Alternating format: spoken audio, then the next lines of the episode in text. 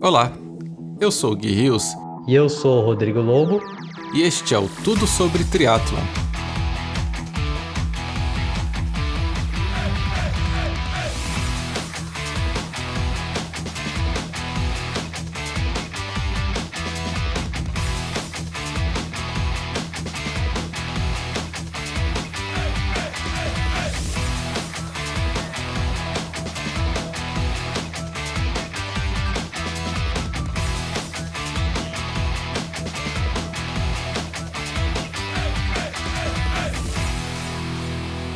Aquela que já foi considerada a maior barreira de entrada no triatlon pelo seu preço foi a salvação de muita gente durante a pandemia de 2020.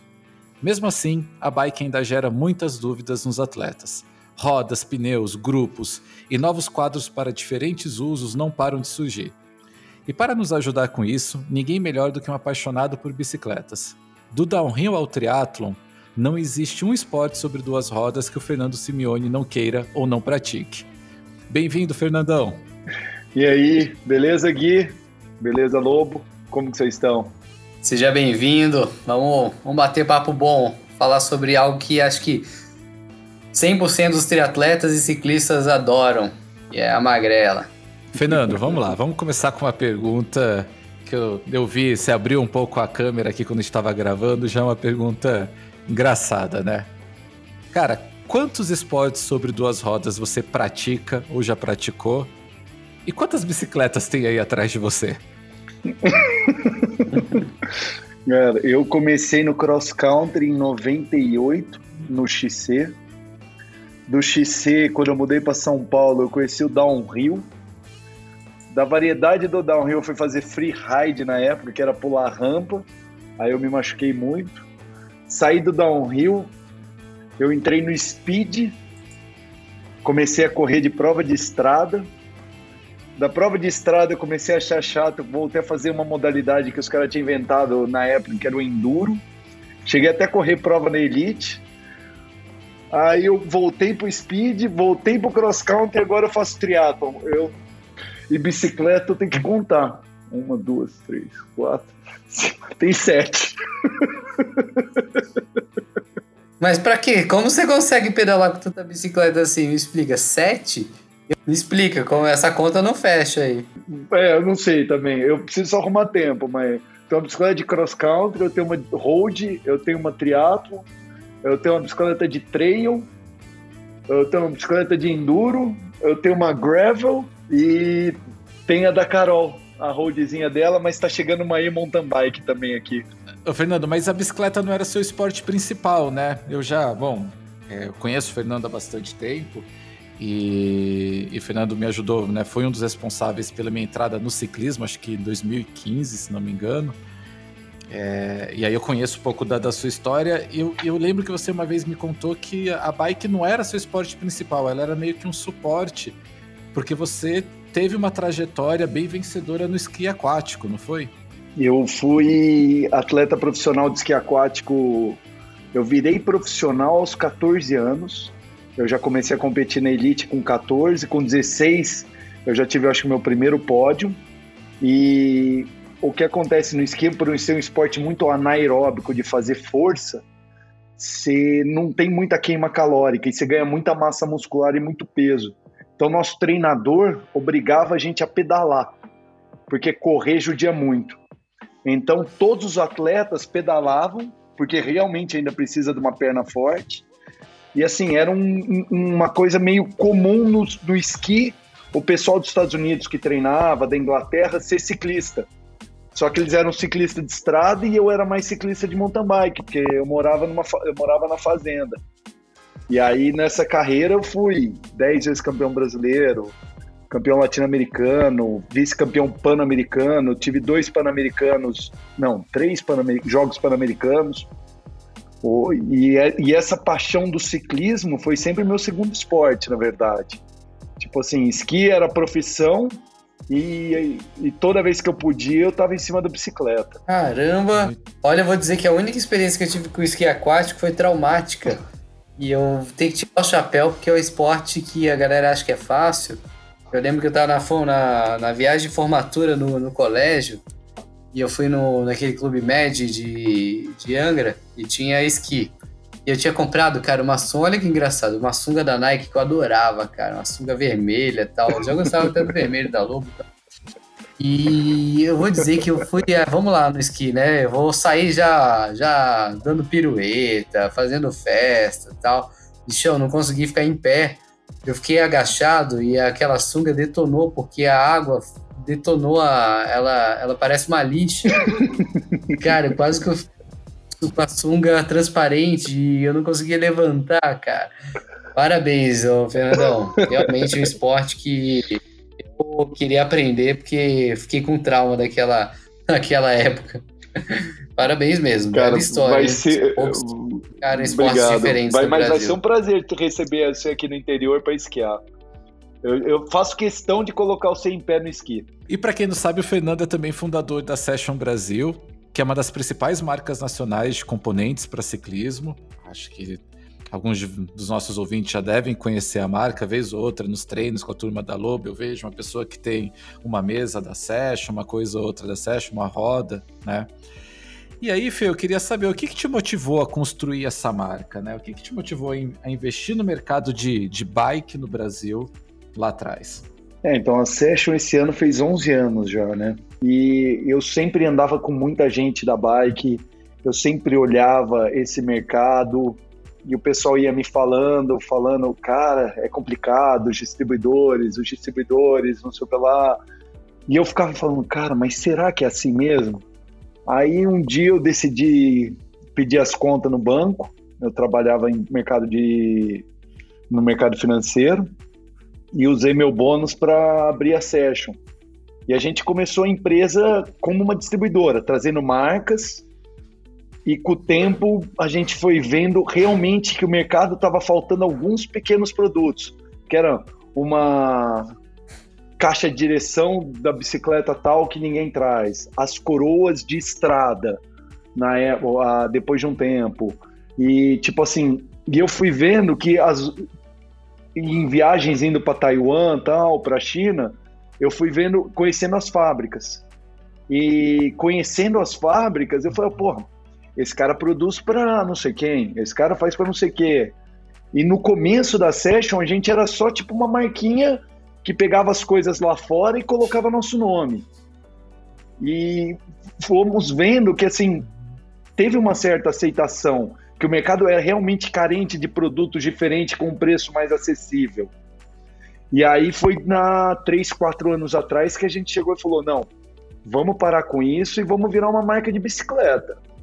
Vamos fazer direito. Aí a gente comprou impressora 3D, contratou engenheiro, temos centro de usinagem trabalhando para a gente, desenvolvendo os produtos aqui no Brasil e produzindo lá fora. Eu acho que foi só a paixão mesmo que eu tinha pela bike, ainda continuo tendo, que eu passo isso para os outros e é o que me motiva a continuar. É, então, rola, rola, tem uma piada que gera, gira por aí que o Fernando tem uma espécie de uma de uma religião, né? Tem, tem vários seguidores. Onde ele, por onde ele passa, as pessoas começam a querer andar de bicicleta e tudo mais. Por isso que a gente convidou você para vir para vir para cá para falar, né, e ajudar o nosso os nossos nossos ouvintes com as bikes deles. Fernando, é, como a gente falou na introdução, né, várias vezes a bike é colocada como barreira de entrada no triatlo. Né? É um produto caro. E então eu queria aproveitar você tá por aqui e pedir uma dica. E é legal porque eu quero ouvir do Lobo também. Qual que é a primeira bike que um praticante de triatlon tem que comprar? É, qual que é a opinião de vocês sobre, sobre isso? É, não tem nem o que falar, eu acho que é um assunto fácil, né? De. Acho que a gente tem uma fácil argumentação, né? Porque vamos imaginar que uma pessoa não sabe pedalar direito, né? A pessoa geralmente do tri, que vai começar no triatlo vem da natação ou vem da corrida e tem pouco de dificuldade, né? A gente sabe que a gente começa a pedalar na infância, né? ainda mais agora nessa geração, nem os, as crianças e adolescentes pedalam, então tem um problema muito sério com isso. E a gente fica um tempo sem pedalar. É, larga tudo. Geralmente a entrada no triatlo se dá aí com uns 30 anos para cima, quando o bicho já tá pegando. A gente entra por vários motivos, por saúde, porque está acima do peso, ou porque o colega está fazendo e quer fazer também. Então a gente tem que partir desse princípio, né? Porque se a gente já tivesse pessoas que vinham, né, que praticamente não pararam de fazer atividade, sempre pedalaram na infância, adolescência, eh, na fase adulta jovem, a gente poderia indicar de repente até uma bike de contrarrelógio, né? Uma bike um pouco mais agressiva, mas a gente não tem essa realidade. A gente tem infelizmente pessoas que não têm tanto domínio sobre sobre a bicicleta. Então, geralmente a gente tem, né, a gente costuma fazer recomendação numa bike de estrada, que ela é de mais fácil direção, você uh, tem ela com, de, uma, de uma forma mais é, na sua mão para dirigir, né? Consegue cambiar melhor, consegue ter mais posição de apoio no guidão. Você ainda não necessariamente precisa entrar numa posição aerodinâmica, porque você não tem nem tanto desenvolvimento e, e potência e força para aplicar. Então, uma bike de contrarrelógio talvez entregue para um triatleta amador o que ela mesmo tem para oferecer e não só isso, ela costuma ser um pouco mais cara. Então, geralmente, uma bike de estrada com bom alumínio, bom componente de um quadro com alumínio bacana, já leve, ou mesmo né, uma bicicleta já de carbono, de repente até é, com um grupo não tão avançado, que seja um ótimo custo-benefício, costuma ser o mais indicado. Então, esse, essa é a nossa recomendação, pensando, né, claro, na parte técnica, na parte aí de, de, de organização de treinamento, até mesmo, né, pra, no triatlo a gente tem a transição, né, que vai da bike para corrida.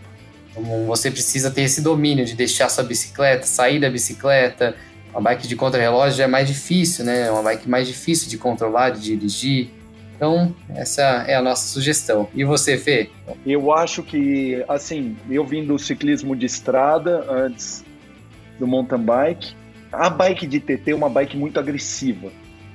É, ela é uma bike difícil de pilotar, ela é uma bike difícil de frear, ela não faz curva bem. Então, uma pessoa que acabou de entrar no triatlon, ela não precisa de uma TT. E assim, o, eu acho que uma Speed, nas configurações que o Lobo falou, uma bike de estrada, alumínio, com grupo bom. Você coloca umas rodas boas depois, é uma bike de competição.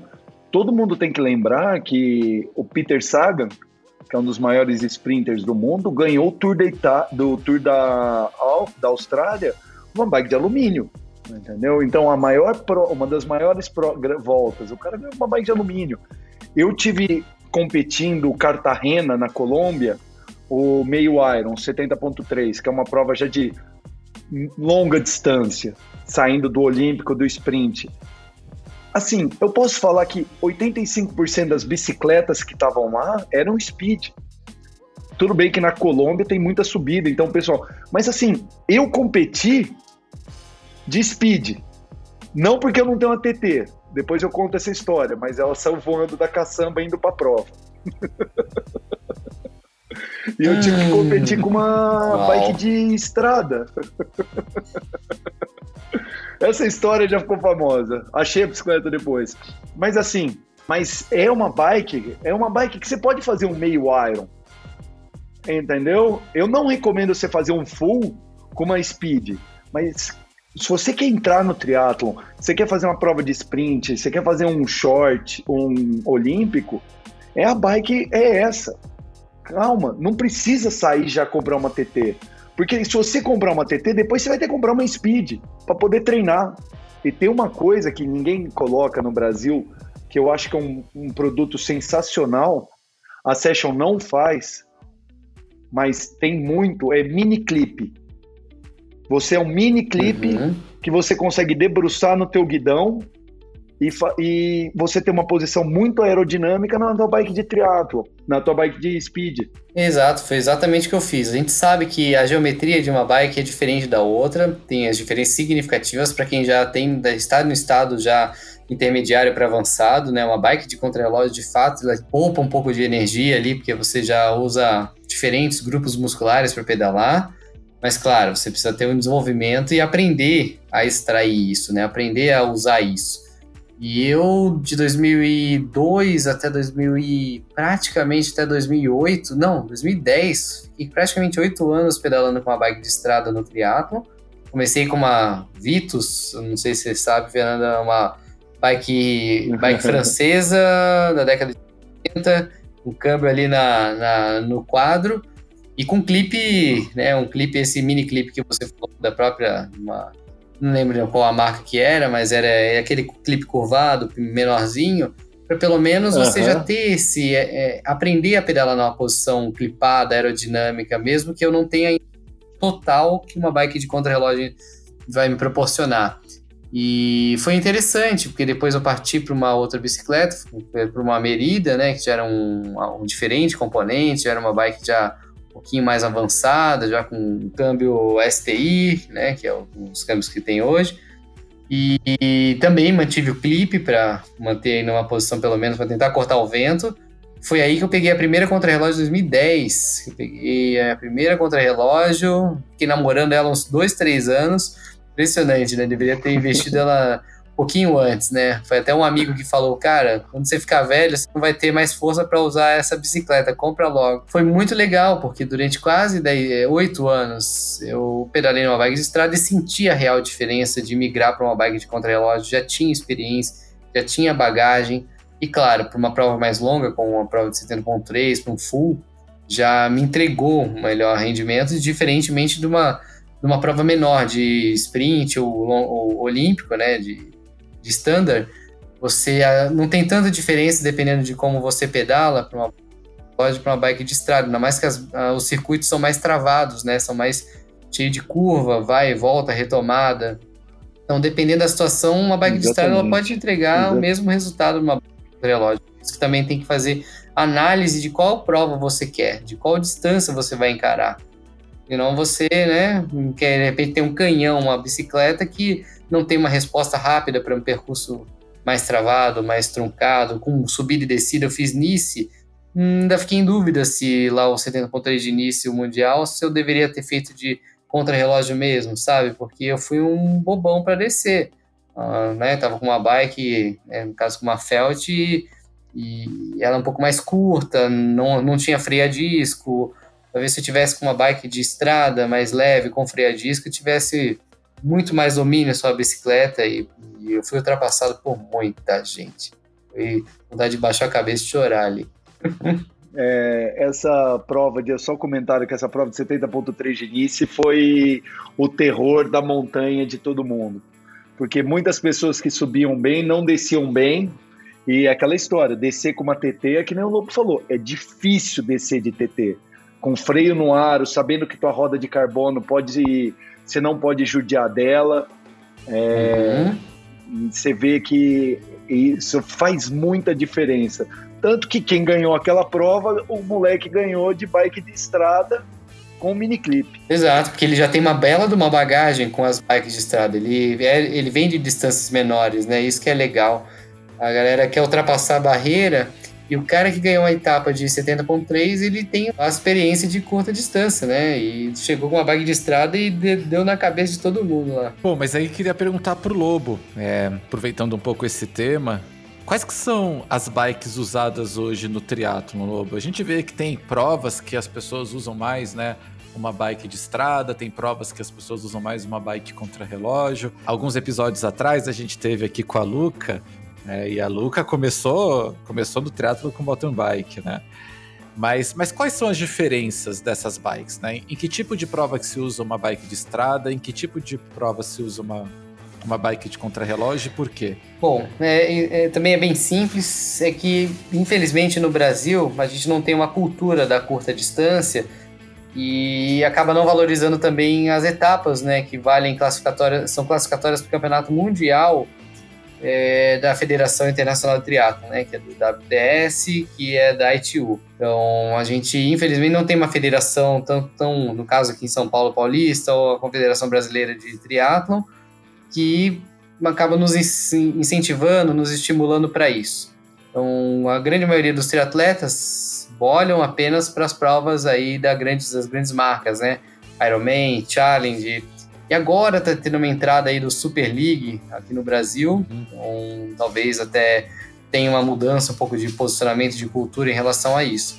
Mas é bem simples, né? As bikes de estrada, elas são geralmente usadas até com mini clip, como o Fernando falou, aquele que vai, que não pode ultrapassar ali a, a o manete do, do guidão, do freio. E são, são bicicletas que são, são permitidas, são é, provas que você só consegue participar com esse tipo de bicicleta por conta do vácuo. Né? Você pode pedalar em pelotão. Que eu particularmente gosto muito desse tipo de formato de prova, né? Eu acho que torna bem dinâmico. Você nada, você sente no ciclismo o que, que é o ciclismo de verdade, pedalando ali com a dinâmica do pelotão, e depois você vai para a corrida. Tem gente que acha que não é justo, que aí você anda no pelotão, você tá, tá jogando, não tá jogando limpo, que é só você e você deve pedalar sozinho. Eu já acho o contrário, eu acho que a gente também tem que, em provas assim, é, aprender a pedalar em grupo, né? Isso, é, isso é o ciclismo, né? E na, nos treinos a gente faz isso, né? A gente acaba pedalando no, no, no vácuo, é uma, na roda um do outro, e hoje no Brasil, infelizmente, a gente não tem essa cultura. Então a gente só vê bikes de, tri, de, de contra-relógio, que a gente chama, né? Que são TTs, que é Time Trial. Não é TT de triathlon. O time, TT chama TT porque é de Time Trial, que são de contra-relógio, né? Traduzindo para o português. E no ciclismo são aquelas etapas que você faz sozinho, sem, sem pelotão, sem nada, e nem pode pegar vácuo, tem que ter uma distância entre um ciclista e outro. E as grandes organizadoras, né, mesmo até para as distâncias menores, acabam adotando isso por conta de segurança. Porque sabe que os ciclistas não sabem pedalar no, em pelotão e por conta de segurança, né, acabam não permitindo. Então você para uma prova de sprint ou standard, você acaba usando até uma bike de contrarrelógio porque você vai pedalar sozinho. Então, aí nesse caso vale a pena você ter uma bicicleta aí mais aerodinâmica, você vai conseguir clipar e cortar o vento. Não só isso, né? Usar um pouco mais posterior de coxa, outra grupos musculares diferentes, até para poupar para você sair para correr com a, com a musculatura mais descansada. Né? Já que você não vai precisar ter ali a dinâmica do pelotão para descansar, você vai ter que descansar usando ali o recurso da geometria da bicicleta de uma posição mais aerodinâmica. Esse é o cenário, né? A gente só vê bicicletas de contra-relógio aqui no triatlo por conta das provas não permitir esse pelotão, né? Você andar nessa dinâmica e você tem que de alguma forma poupar as pernas. Inclusive, né, até o Fernando sabe bem, existe uma permissão, né? Até quando uma relação angular é, para uma bike de contrarrelógio, para o triatlon, e no ciclismo a UCI, né, que é a União Ciclística Internacional, ela tem um limite ali de geometria que é permitido para o uso de uma bike de contrarrelógio. E para o triatlon, você já não tem esse meio que esse limite né, de geometria. Tanto é que tem uma marca, no caso a BMC, ela tem dois ajustes, né? Você consegue posicionar o guidão em duas posições, o cilindro, na verdade, canote, em duas posições diferentes. Uma que é permitido para a prova de ciclismo e outra que já, já vai ajudar você a economizar energia para uma prova de triatlon, por exemplo. Então, ixi, é. tem bastante coisa para falar sobre isso, mas em linhas gerais, em resumo, é basicamente isso. E para quem quiser entender um pouco mais né, do vácuo e dessa questão estratégica do ciclismo, esse episódio está saindo na primeira sexta-feira do Tour de France e é bem bacana ver isso, né? O ciclismo ele nasce dessa questão quase de um xadrez de que as pessoas vão preservando energia e fazem um ataque no final, né?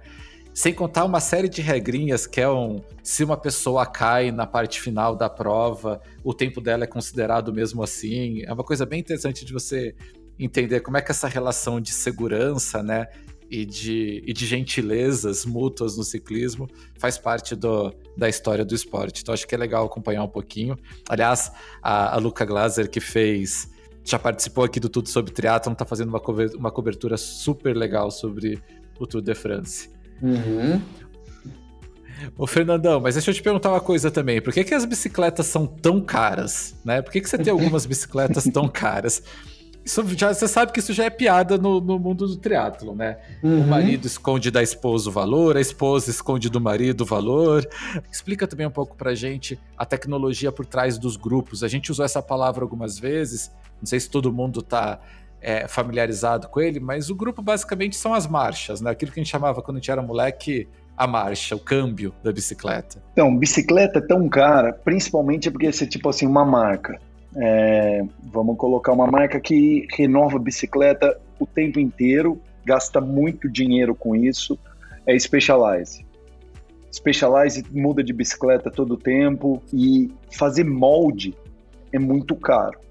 você criar um molde novo, você criar uma geometria nova, você gastar tempo em túnel de vento, você desenvolver, você procurar essa maior aerodinâmica, é muito caro. E isso acaba todo esse desenvolvimento tecnológico vai sendo jogado no custo do quadro. E uma outra coisa que é muito cara é uhum. o carbono. Qual trama que você usa? Ah, eu uso Torai, que é uma linha japonesa.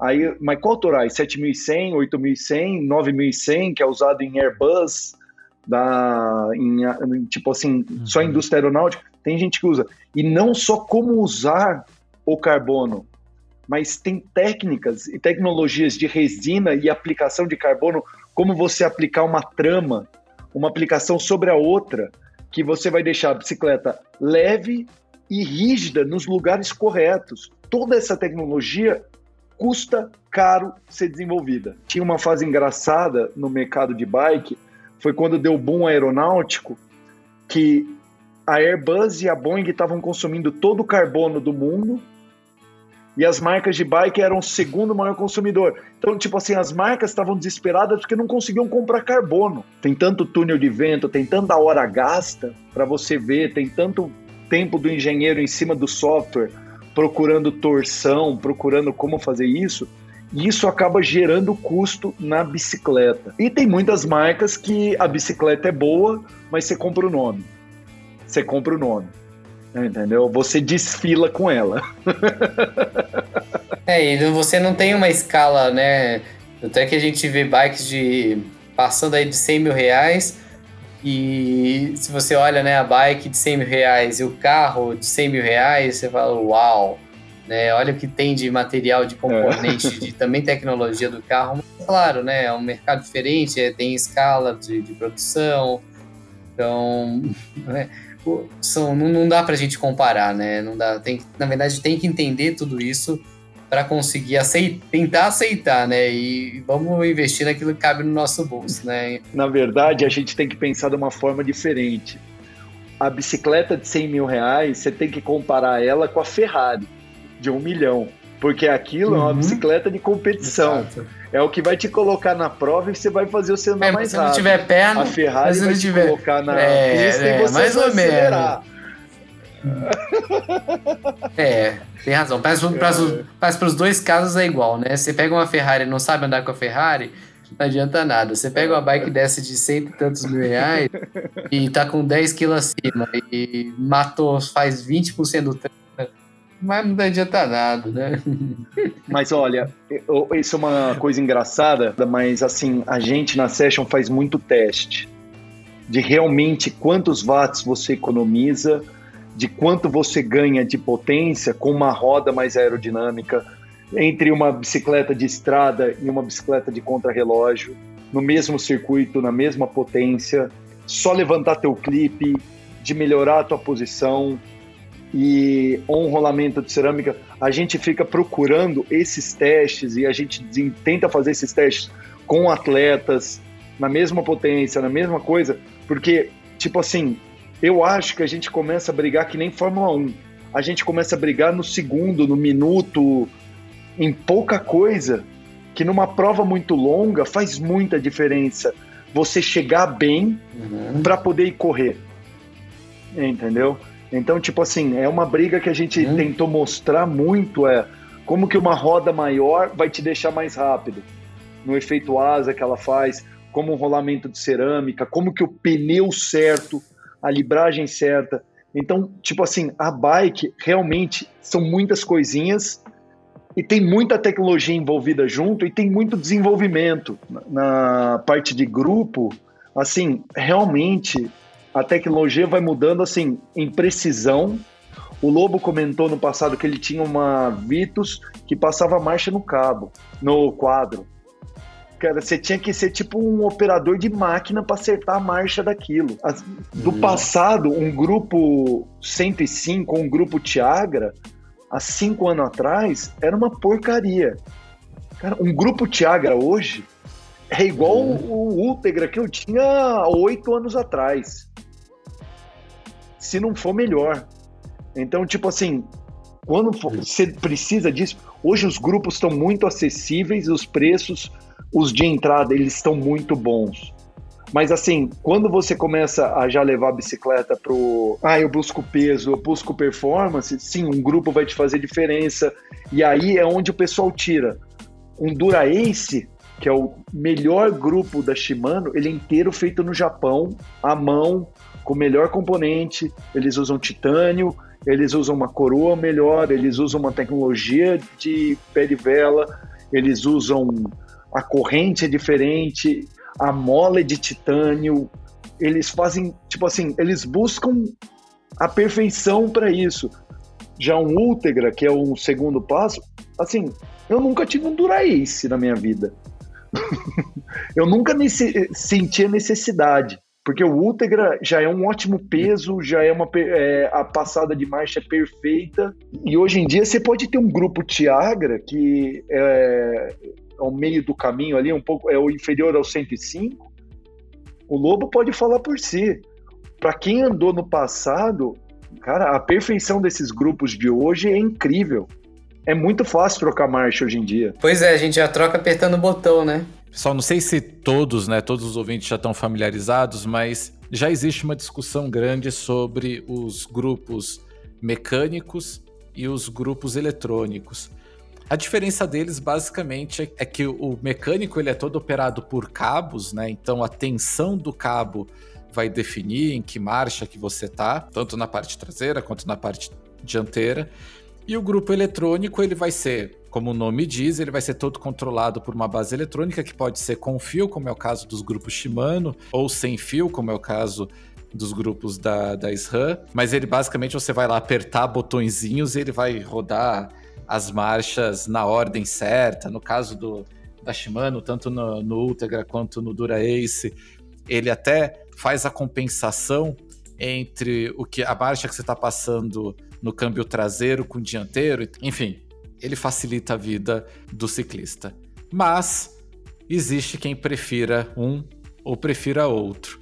E aí eu quero perguntar para vocês dois, né? começando pelo Lobo. Lobo, na sua bicicleta, você prefere o grupo eletrônico ou o mecânico? Olha, se eu disser que eu não sei. Na verdade, eu já pedalei muitos anos né, com o grupo mecânico. E já tem três anos que eu pedalo com. com dois anos que eu pedalo com um grupo, um grupo eletrônico. Sinceramente, é muito mais gostoso né, de passar e muito. Eu, eu, tem dois pontos importantes, né? Primeiro é a eficiência, então faz uma troca mais rápida, mais precisa ali. E ao mesmo tempo também tem uma questão de segurança no meu ponto de vista, porque você também tem os botões ali na lateral, no guidão, então você fica uma resposta mais rápida para frente a uma situação mais de risco. Junto com isso, ainda tem a você acaba cambiando mais, né? Porque você em muitos momentos já fica numa posição ali de, de direção mais defensiva e você consegue cambiar. Você não precisa necessariamente ficar tempo todo lá no clipe, às vezes dá preguiça de ir lá na frente e trocar de marcha, né? Para quem não sabe, lá a troca de marcha mecânica numa bike de contrarrelógio, por exemplo, ela lá na frente, né, no, naquele clipe, naquele barrem, naquela naquela extensão na frente do guidão. Então, eu particularmente vou dizer que, putz, pilotava melhor a bicicleta, não só em relação à, à facilidade de só apertar o botão, ser muito mais fácil e gostoso, mas também dirigir melhor a bicicleta por conta disso. Aí você tem um ponto negativo que é a questão eletrônica, né? Se não tiver disciplina de carregar, não tiver organização, né? Antecipar, vamos carregar para um treino outdoor, ver se está tudo ok, se está tá 100% tá carregado ou não, você vai ficar na mão. E também a questão da, de você conservar né, o seu equipamento. Tem gente que pedala no rolo, deixa pingar todo o suor ali naquele módulo e recebe todos os cabos é, que vão transmitir via wireless, né, no caso aí os grupos de SRAM e tal. Então, se você não tiver também um cuidado com o equipamento, você deteriora ele rapidinho e não tem peça de reposição e fica na mão num treino ou numa prova. Então, tem que tomar muito cuidado. Então, para você usar o recurso, de fato, você tem que ter muito cuidado. E, infelizmente, também você não tem muitas peças de reposição aqui no Brasil. Então, às vezes, você fica na mão, você vai, né, dependendo da situação, tem que mandar trazer de fora, é uma grana agora com dólar alto. Então tem que botar tudo isso na balança, né? Se você tem essas facilidades, tem cuidado com o seu equipamento, eu iria num câmbio eletrônico. Agora, se você não cuida do seu equipamento, já não tem, tem dificuldade de repente para trazer uma peça de reposição e vai ficar na mão, aí vai vontade de largar, jogar a bicicleta longe, eu ficaria no mecânico. e aí, Fernando, você concorda? Assim, eu na TT, na bike de contrarrelógio ou na triathlon, eletrônico. Assim, é muito chato você levar a mão no station bar, ficar trocando de marcha, aí você tem que frear, você vai fazer uma curva, você consegue trocar as marchas no aerobar. De vez em quando, trocar a marcha da frente, você tem que ficar dando uma reguladinha no câmbio dianteiro, puxa mais um pouquinho, puxa mais um, deixa, tá raspando tal. Não, no grupo eletrônico é um botãozinho, né? Tic, tic, tic, tic, Na Speed, eu não vejo necessidade. É luxo. Mas uhum. na TT, se você tem a disponibilidade, mesmo assim. E é uma coisa que o Lobo falou, tá? Eu conheço algumas pessoas, inclusive ciclistas profissionais, que esqueceram de carregar a bateria no Ironman. Vou contar um pouco do meu relato, porque ele, ele mostra esses dois lados. É, a minha última bike de estrada, antes de comprar uma bike de contrarrelógio, era uma Canyon com, com Ultegra Day 2, né? Com Ultegra eletrônico, então eu me acompanhei, eu, eu me acostumei com a precisão da troca das marchas, mas ela acontecia lá no guidão, sempre na mesma posição. Quando eu fui para bike de contrarrelógio, eu comprei uma bike com grupo 105. E que, que o 105 você não tem opção eletrônica, né? São todos mecânicos. E a primeira, a coisa que mais pegou para mim foi a questão da segurança, porque passar a marcha na frente do extensor principalmente para quem veio, né, do ciclismo de estrada e adorava enfiar a bicicleta numas, numas subidonas, numas descidas. Era muito estranho, porque você estava subindo e aí, né, você tá naquela, naquela situação que você tá apoiando, né, no, no, no, guidão mesmo, né, com a mão perto do freio e você tem que trocar a marcha, tem que estender na frente do clipe, na frente do extensor e fazer essa troca. Então a questão da segurança foi fundamental para mim, tão fundamental que amanhã eu tô indo lá no Tiaguinho do Estúdio Race instalar um grupo eletrônico na bicicleta. Aí sim. É, porque tava. Já tava, já tava sentindo falta. Acho que é mais do que luxo, peso, né? É, o Lobo fala muito disso, já falou em alguns episódios. Mais do que essa coisa do Instagram que motiva muito o triatleta do jeito errado, mas motiva, né? Não tem jeito, a gente fica prestando atenção no que, que o coleguinha tem. É, eu tentei não não me prender a isso na minha última troca, mas a relação da segurança do câmbio eletrônico achei que foi bem interessante. Mas aí, falando dessas opções para bicicleta, e upgrade, quem já está nessa sabe que é um caminho sem volta. A gente tem um relacionamento com as bicicletas de upgrades constantes. E aí eu vou fazer uma, uma, uma rodada, uma brincadeira com vocês, para que os nossos ouvintes, ouvintes não gastem dinheiro à toa desses upgrades, né? Eu vou falar de mais 10 upgrades possíveis para bike e vocês me dizem se vale a pena ou não vale, tá? Então, a resposta é: vale ou não vale? Uhum. O que não vale é ficar enrolando para esses upgrades, tá? Bem objetivo. Aí, bem objetivo. E aí, no fim, a gente discute um pouco os motivos. Vou anotar aqui as respostas de vocês, especialmente onde tiver discordância. Espero que tenha dessa vez. E aí a gente discute. Vamos lá, pessoal. Vou começar com o Fernando, tá? Todas as perguntas. Pedal clipado, Fê. Aquele pedal que você prende, né? Você prende a sapatilha nele e fica preso. Vale a pena ou não vale? Vale demais. Acesso, vale 100%. Medidor de potência. Para treinar, vale. Fernandão, exatamente. Para treinar, ok. Para fazer prova, eu nem olho para ele. E um upgrade no selinho, um selinho bom. Cara, o selim é obrigatório, né? É seu bumbum, né? Onde você passa o tempo inteiro sentado. Sem dúvida. Por, por performance, não. Por, por conforto, 100%. E é o que manda, porque não adianta ter performance sem conforto. Um cage de cerâmica no câmbio traseiro. Não vale. Não. Esse Vou não vale e eu conto depois por quê. Tá fácil essa, hein, Fernandão? Tá, tá fácil, hein, Fernandão? Também acho que não vale, não.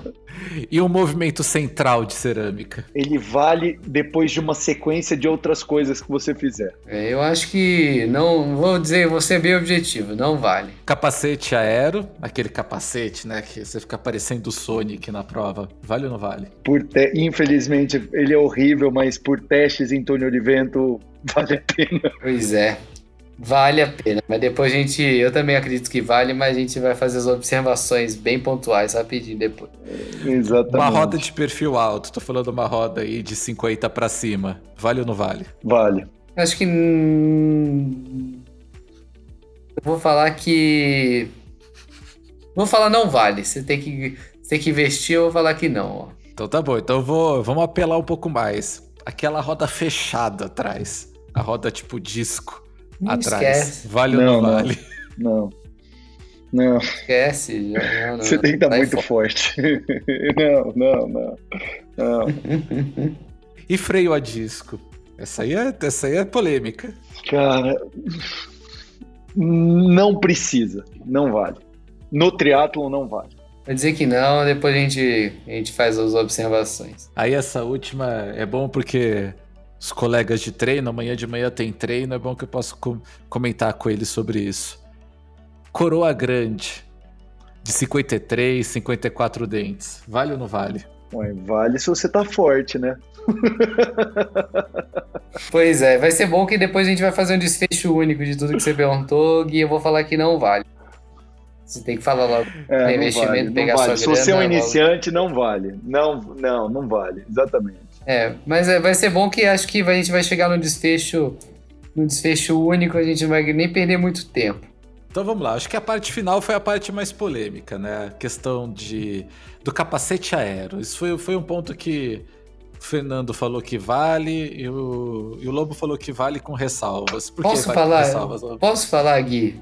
Tudo que Pode. falou, tudo, tudo, tudo, tudo, exceto realmente alguns que foram meio consenso. Todos esses que a gente abriu uma observação, né, o Fernando o Fê vai falar bem, é, depende realmente do nível de, de, de, de- que você se encontra.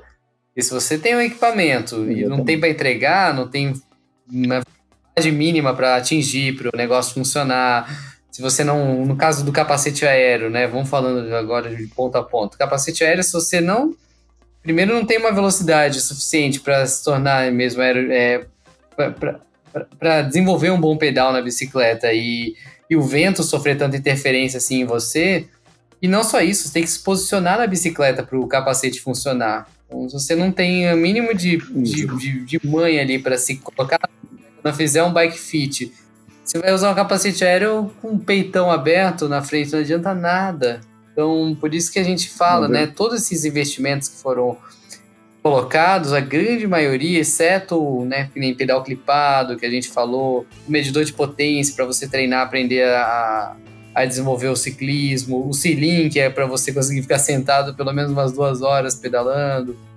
É, E o resto, né, o freio a disco, talvez por segurança, para quem está começando, usa pedal é, e subida e descida. O resto, né, que você falou ali, depois a gente pode pontuar, depende da performance mesmo. Se você não tiver bala na agulha para usar, até a, a cerâmica, né? Eu sou fã de cerâmica. Mas eu sou fã. Agora pega um iniciante, vai pegar a cerâmica ali, não vai nem sentir a diferença. Vai conseguir botar pressão para ela rodar, né? Não, é, Lobo, é exatamente isso. O- os pontos que o Gui colocou aqui são pontos que a gente já chama de afinar o ciclista. O capacete aero é para quem faz pedal, vamos considerar 35 por hora de média baixo, mas ele já vai te ajudar, mas não vai adiantar nada se teu fit estiver errado, se você estiver muito alto, se teu capacete não tá encaixado no teu ombro, a altura que tá. Então, tipo assim, ele não vai servir para nada. Eu direto vejo aquele capacete comprido, que é o capacete gota, que é um capacete de prova mesmo, tal. O cara pedalando a 30 por hora, 20 por hora, olhando pro lado conversando. Tipo, não, não é para isso que você vai usar esse capacete. É, você comentou de cerâmica. a gente falou do, do movimento central. Assim, a gente, nos nossos testes, vimos que, assim, a, o primeiro investimento que você tem que fazer numa, numa bike, roda e pneu. Depois, cerâmica é muito, tipo assim, depois que você já tem uma ótima roda, um ótimo pneu, você investe no movimento central de cerâmica. Você, um atleta profissional, você vê a diferença. Mas você vê a diferença porque você já conhece teu corpo, você já entende a tua vantagem, você, você conhece aquele circuito de treino ou naquela prova, você sabe que você está imprimindo a mesma vantagem e você está vendo a sua bicicleta andar mais rápido. Esse pequeno atrito são, é tipo assim, é um afinamento. É, é, é pouca coisa que ela vai te entregar. Então, a, tem vários upgrades que você pode fazer antes de chegar nesse lugar. Entendeu? Você falou do freio a disco. Cara, o freio a disco, realmente a segurança dele, não ter problema com roda de carbono, não ter nada, ele freia muito mais. Com certeza, se você for. Eu, eu, eu tô considerando só no triatlon, porque a maioria das provas de triatlon é no plano. Mas se você é um cara que usa TT para tudo, para ir para Romeiros, para fazer tudo, vai até para Campos do Jordão, eu considero o freio a disco essencial. Uhum. Se você não, vou usar essa bike de triatlon para competir no flat. Então, você não precisa de um freio a disco. É, é luxo. A coroa grande, eu estava até um dia conversando com o Gui, a coroa grande, ela é feita depois que você já entende a sua pedalada, você aumenta a sua coroa para você deixar sua corrente numa linha mais reta possível com o seu cassete traseiro. Porque no ciclismo é o único uhum. esporte que você torce corrente. Torcer corrente é atrito. Atrito você está jogando energia fora. Então, o atleta de contrarrelógio, principalmente você vê em Tour de France, essas provas 54, 55, até 56 em a coroa é desse tamanho porque o, o, o atleta está usando exatamente no meio do cassete o maior tempo da prova.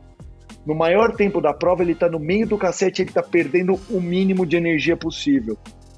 Só que o Lobo vai falar que ele é um ótimo corredor, na verdade, o cara é um monstro, que se você erra no tamanho da sua coroa, você não se acertou, uhum.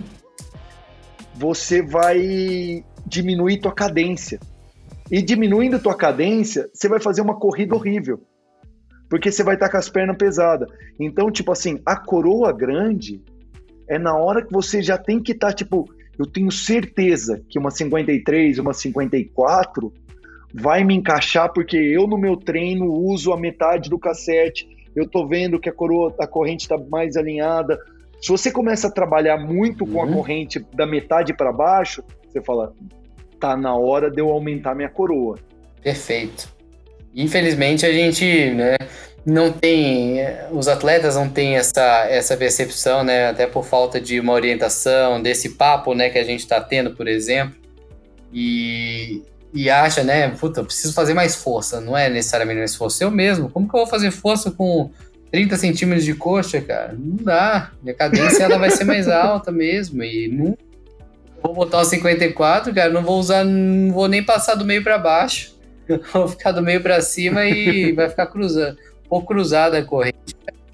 Mas eu tô achando que eu vou ter que comprar uma coroa 53 para ir andar com vocês, viu? Porque no, no Swift tem aquela opção, né? É, keep everyone together.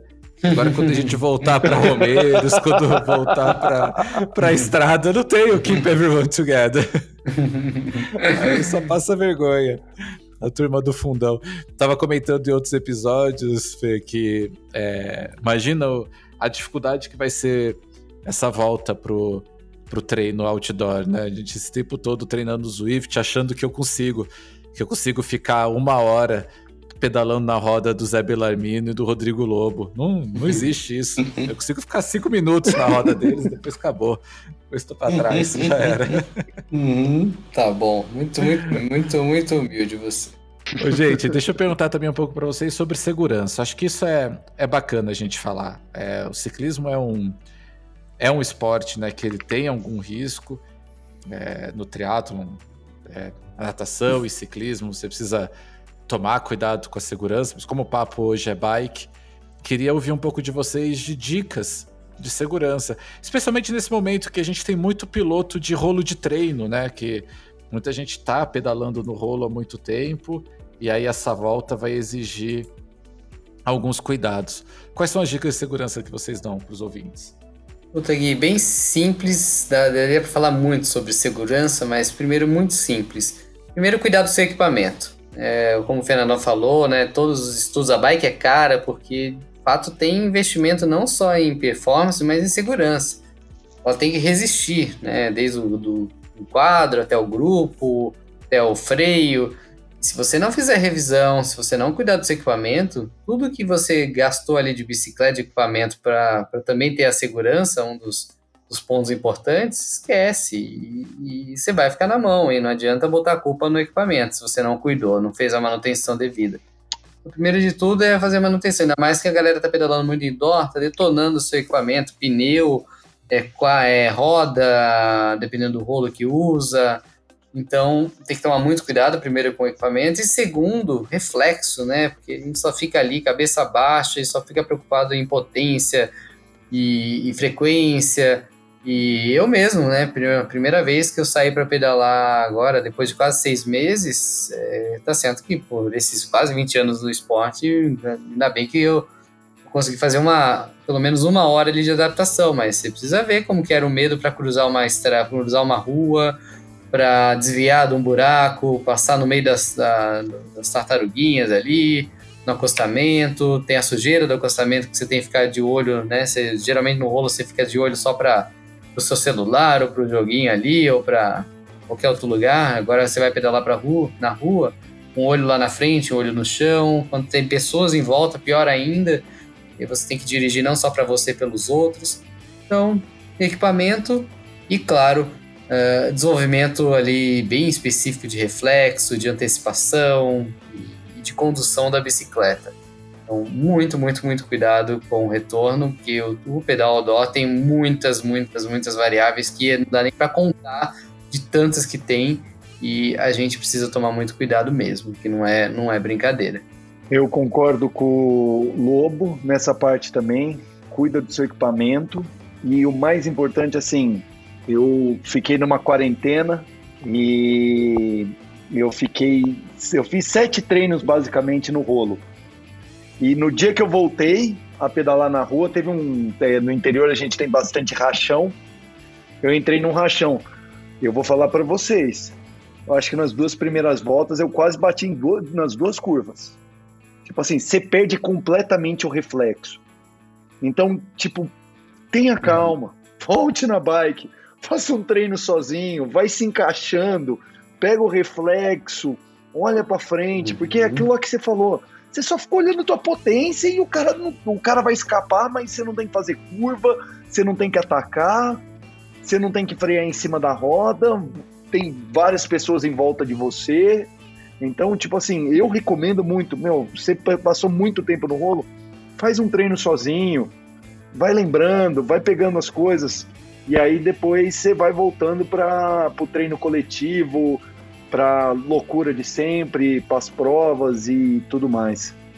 E aí para fechar, Fê, dá uma dica aí para os nossos ouvintes curtirem a bicicleta deles.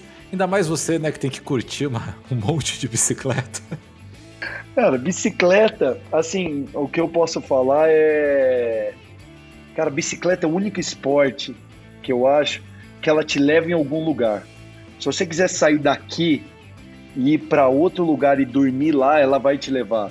Se você quer fazer um esporte com muita gente e todo mundo vai se divertir, ou você pode fazer força, ou você pode só passear, ou você quer ir almoçar em alguma outra cidade ou em algum outro lugar, cara, a bicicleta ela te leva para qualquer lugar. Ela não é só um esporte ela é um meio de vida, ela é liberdade, é gostoso. É, e uma dica que eu dou para todo mundo, assim, leva o triatlon como um treino, mas lembra que ele é um esporte e ele é gostoso. Entendeu? Então vocês não precisam ficar na loucura do treino, sempre performance, tempo. Aproveita para sair para correr um dia na terra, sem coisa, ou mesmo para sair para pedalar, para pedalar, meu, com a esposa, ou para pedalar com os amigos mesmo, falou, ô, oh, vamos lá em, em outra cidade almoçar e a gente volta depois. Cara, isso eu acho que é a parte mais legal da bike. Muito bom. E eu com uma versão mais técnica, além de tudo isso que eu também compartilho, é, para curtir a bike você precisa aprender. É, fazer, eu sempre falo muito da, da, da palavra plena, né? Plenitude. Ah, já que vai pedalar, aprende a pedalar. Cuidado só para não sair de qualquer jeito, só se preocupando em rendimento, rendimento, rendimento. Aprenda, a bicicleta ela é, é, parece simples, mas ela é complexa, mas é fácil de ser aprendida, né? Você sentindo seguro em cima da bicicleta, saber sobre os componentes, saber sobre o que e quando que troca de marcha, quando não, quando que eu vou frear, quando que eu não vou, né? Eu acho que quando a gente está em cima da bicicleta, a gente sabe o que está fazendo em cima dela e está curtindo todo o processo, porque soube escalar, né? Soube, é, soube sair ali de baixo, ir avançando de maneira gradativa, conhecendo ali o equipamento, investindo, tem nada mais gostoso que você ter, fazer um upgrade na sua bicicleta ou ir para uma bicicleta mais avançada e saber aquilo que você está exatamente investindo e, e, curtir a pedalada.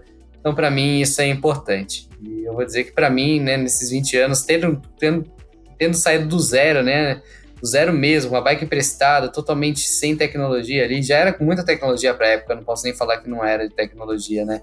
Mas para uma bicicleta aí de câmbio eletrônico, e entender, curtir cada quilômetro rodado, isso é muito legal, não tem preço. Isso está intimamente ligado à longevidade, ao quanto você vai ter a bicicleta aí pro resto da sua vida.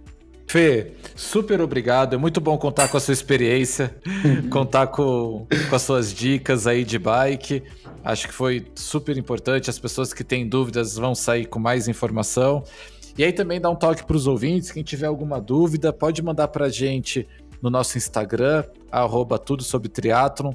É, as dúvidas que a gente não conseguir responder, a gente passa por Fernando, enfim, a gente compartilha com toda a comunidade para poder ajudar qualquer dúvida que o pessoal tenha. Fernando, mais uma vez, muito, muito obrigado. Foi muito bom ter você aqui hoje. Muito obrigado, Gui. Muito obrigado, Lobo. É sempre um prazer. E obrigado, Fernandão, pela por essa troca de experiência. Eu realmente não conhecia você. Falei desde aqui nos bastidores que ia ser um papo bom, ia conhecer uma pessoa incrível e espero que a gente troque bastante figurinha aí para levar bastante conteúdo para os nossos atletas seguidores. Eu acho que a gente tem muito para transmitir para eles. E parabéns mesmo pelo trabalho.